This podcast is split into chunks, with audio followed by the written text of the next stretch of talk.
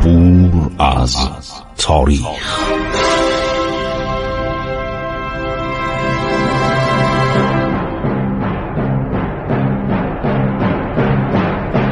کاری از گروه جوان و اندیشه رادیو جوان.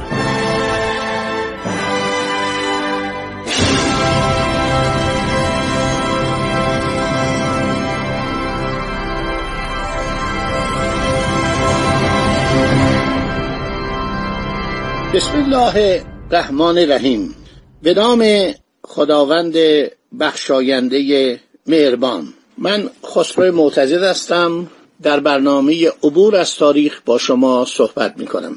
شنوندگان گرامی و فرهیخته رادیو جوان، در این برنامه تاریخ کامل ایران رو برای شما بیان کردیم، از دوران فراباستان، از سپید دمان تاریخ و دوره‌های قبل از ایلامی و همینطور قبل از ماد و هخامنشیان، و امروز رسیدیم به قرن نوزدهم، یعنی ما خیلی نزدیک شدیم به قرن بیست و یکم. خب، گاردان، ژنرال کلود ماتیو گاردان، سفیر امپراتور ناپلئون در ایران و در عین حال فرمانده هیئت نظامی فرانسه برای تعلیم و تربیت ارتش ایران، مجهز کردن ارتش قاجاریه به انواع تفنگ‌ها و شمخال‌ها و نیز توپخانه جدید، که همه اینها رو ما بیان می‌کنیم.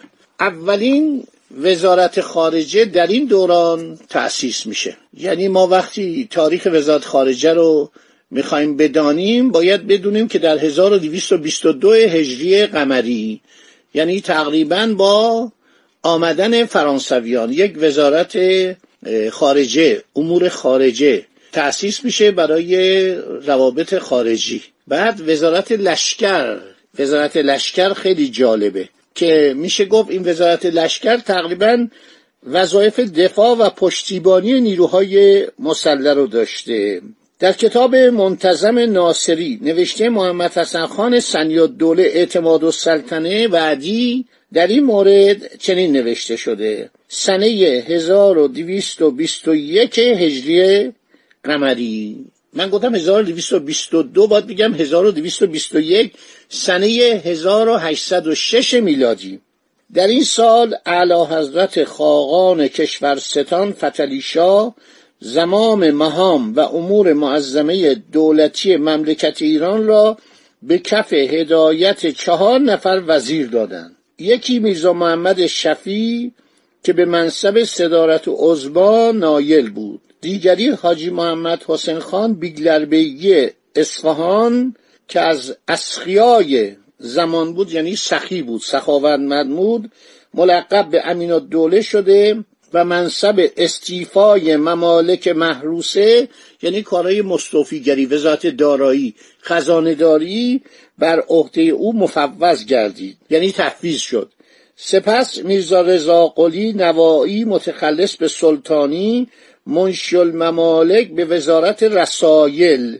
رسایل یعنی نامنگاری، یعنی کارهای دولتی، کارهای مثلا امور منشیگری دولت برقرار گردید. میرزا هدایت الله تقریشی وزارت لشکر یافت. اینو تاریخ منتظم ناصری نوشته که مرحوم دکتر محمد اسماعیل رضوانی استاد خدا بیامرز من نقل کرده. کتابای دیگه هم هست. همین تشکیل وزارتخانه‌ها بس در هزار و دویست و بیست و یک هجری قمری برابر هزار و هشتصد و شش.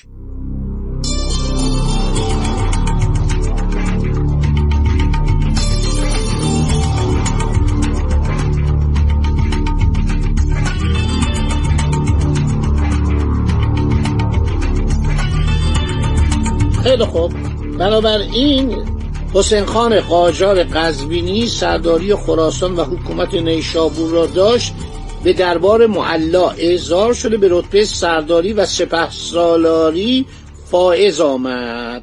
چون رتبه سپهسالاری معمولاً به کسی داده میشد که فرمانده قوای مسلح را داشته باشد، میتوان بین وزیر لشکر و سپهسالار تمایز قائل شد. وزیر لشکر به امور اداری و مالی قشون، مثل مثلا سررشته‌داری ارتش امروز، یا نظام، مراد از نظام همون ارتش بود. ما تا زمان کودتای هزار و دویست و نود و نه به نظامی ها میگفتن نظامی. بعد قزاقونه هم که یه سازمان جدایی بود روسا ادارش میکردن، ژاندارمری هم که سوئدیا ادارش میکردن. یک قشون دیگه هم داشتیم بریگاد مرکزی، بریگاد یعنی تیپ، بریگادیر یعنی سرتیپ، اونم دانمارکیا، کلنل لاسن دانمارکی ادارش میکرد. بعد در شهرستان ها استان ها هم افواج ولایتی بودن، تعدادشون هم خیلی زیاد بود. اینا قشون تقریبا غیر منظم بودن، اینا رو شش ماه احضار میکردن، بعد دوباره مرخص میکردن، یه فوج دیگه میومد، فوج یعنی هنگ. بنابراین این وضعیت ادامه داشت تا اینکه قشون متحدالشکل در اواخر سال هزار و سیصد هجری شمسی تشکیل میشه. کلمه قشون هم از ترکی بود که بعد اینو بعداً در سال هزار و سیصد و پانزده کردن ارتش. خیلی خوب. سپه سالاری مقامی تفکیک شده از وزارت لشکر بود.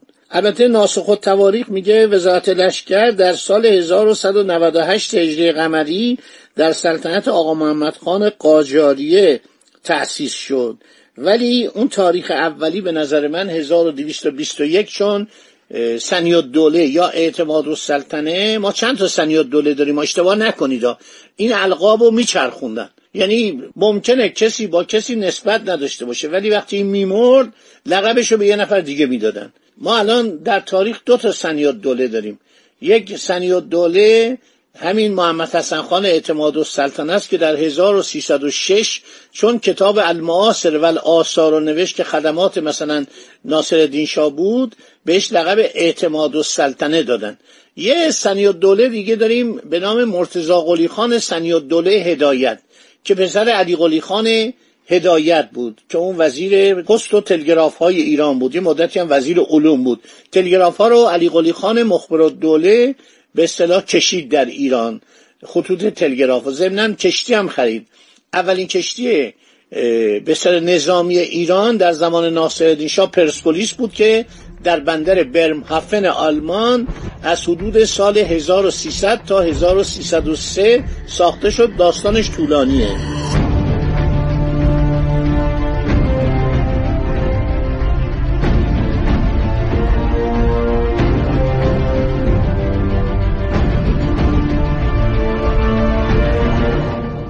خیلی خوب.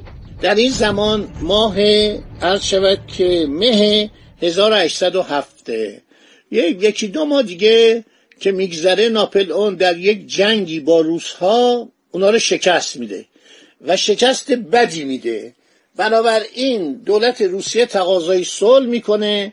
امپراتور در محلی به نام تیلسیت میره به دیدار، اینو یه پلی میزنن، یه رودخانه‌ای بوده، از این به اصطلاح رودخانه ناپلئون رد میشه، الکساندر میاد اونجا، اینو با هم میشینن و نهار میخورن، شام میخورن، صحبت میکنن، عصرانه صبحانه، دیگه رابطهشون خیلی خوب میشه. ناپلئون هم میخواسته روسیه رو صف متحدین انگلستان خارج کنه، چون روسیه اولا بسیار پهناور بود مثل الان و زمستان وحشتناکی داشت، به قدری درجه سرما میرفت بالا، یخبندان میشد که سپاهیان فرانسه که چهارصد و پنجاه هزار نفر بودن در هزار و هشتصد و دوازده ناپلئون اینا رو به روسیه برد، بهش میگفتن گراند آرمه یعنی ارتش کبیر. از اینا نود هزار نفر تونستن برگردن، بیشتر اینا بر اثر گرسنگی و بر اثر برف و سرما از بین رفتن. گراند آرمه یادتون باشه یعنی ارتش کبیر. چهارصد و پنجاه هزار سرباز بود، تو اینا لهستانی بودن، تو اینا ایتالیایی بودن، تو اینا فرانسوی بودن، بسیاری از ملل تحت استقرار و اشغال و قدرت فرانسه در اون دوران ناپلئون. اینا نابود شدن دیگه. هم بعد از هزار و هشتصد و دوازده ناپلئون نتونست سر بلند کنه، چند تا جنگ دیگه کرد که این جنگ‌ها همه به ضررش بود. تازه فهمید چه خطایی در مورد ایران کرده که ژنرال گاردان خواست و خیلی بهش فوش داد، توپید بهش، تو چرا ایران رو ترک کردی؟ من که به تو نگفته بودم ترک کن. و بعد میخواست دوباره با ایران رابطه ایجاد کنه که ایرانی‌ها اصلا محل بهش نذاشتن. خیلی خوب. بنابراین ارتش ایران که عمدتاً سوار نظام بود و زنبورک خانه یا توپخانه کوچک سبک قابل هم روی شتر داشت، و گاهی هم پیاده نظام داشت. حالا در دوران عباس میرزا قرار میشه که هنگهای پیاده نظام هم تشکیل بشه. خب باقی صحبت الان به من اشاره میکنن، وقتم تموم شد. آنهایی که به تاریخ ایران علاقه دارن توصیه میکنم این برنامه رو دنبال کنن. من خلاصه و چکیده شاید صد صد و پنجاه تا کتاب دارم براتون اینجا میگویم، یادداشت‌های خودم هم اضافه میکنم. خدا نگهدار شما. با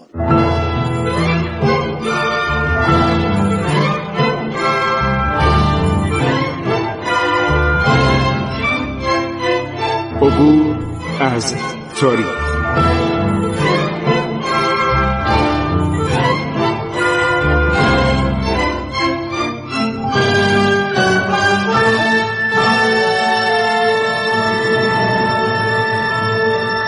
ایران با شکوه، سرگذشت ایران ما به روایت خسرو معتزدی.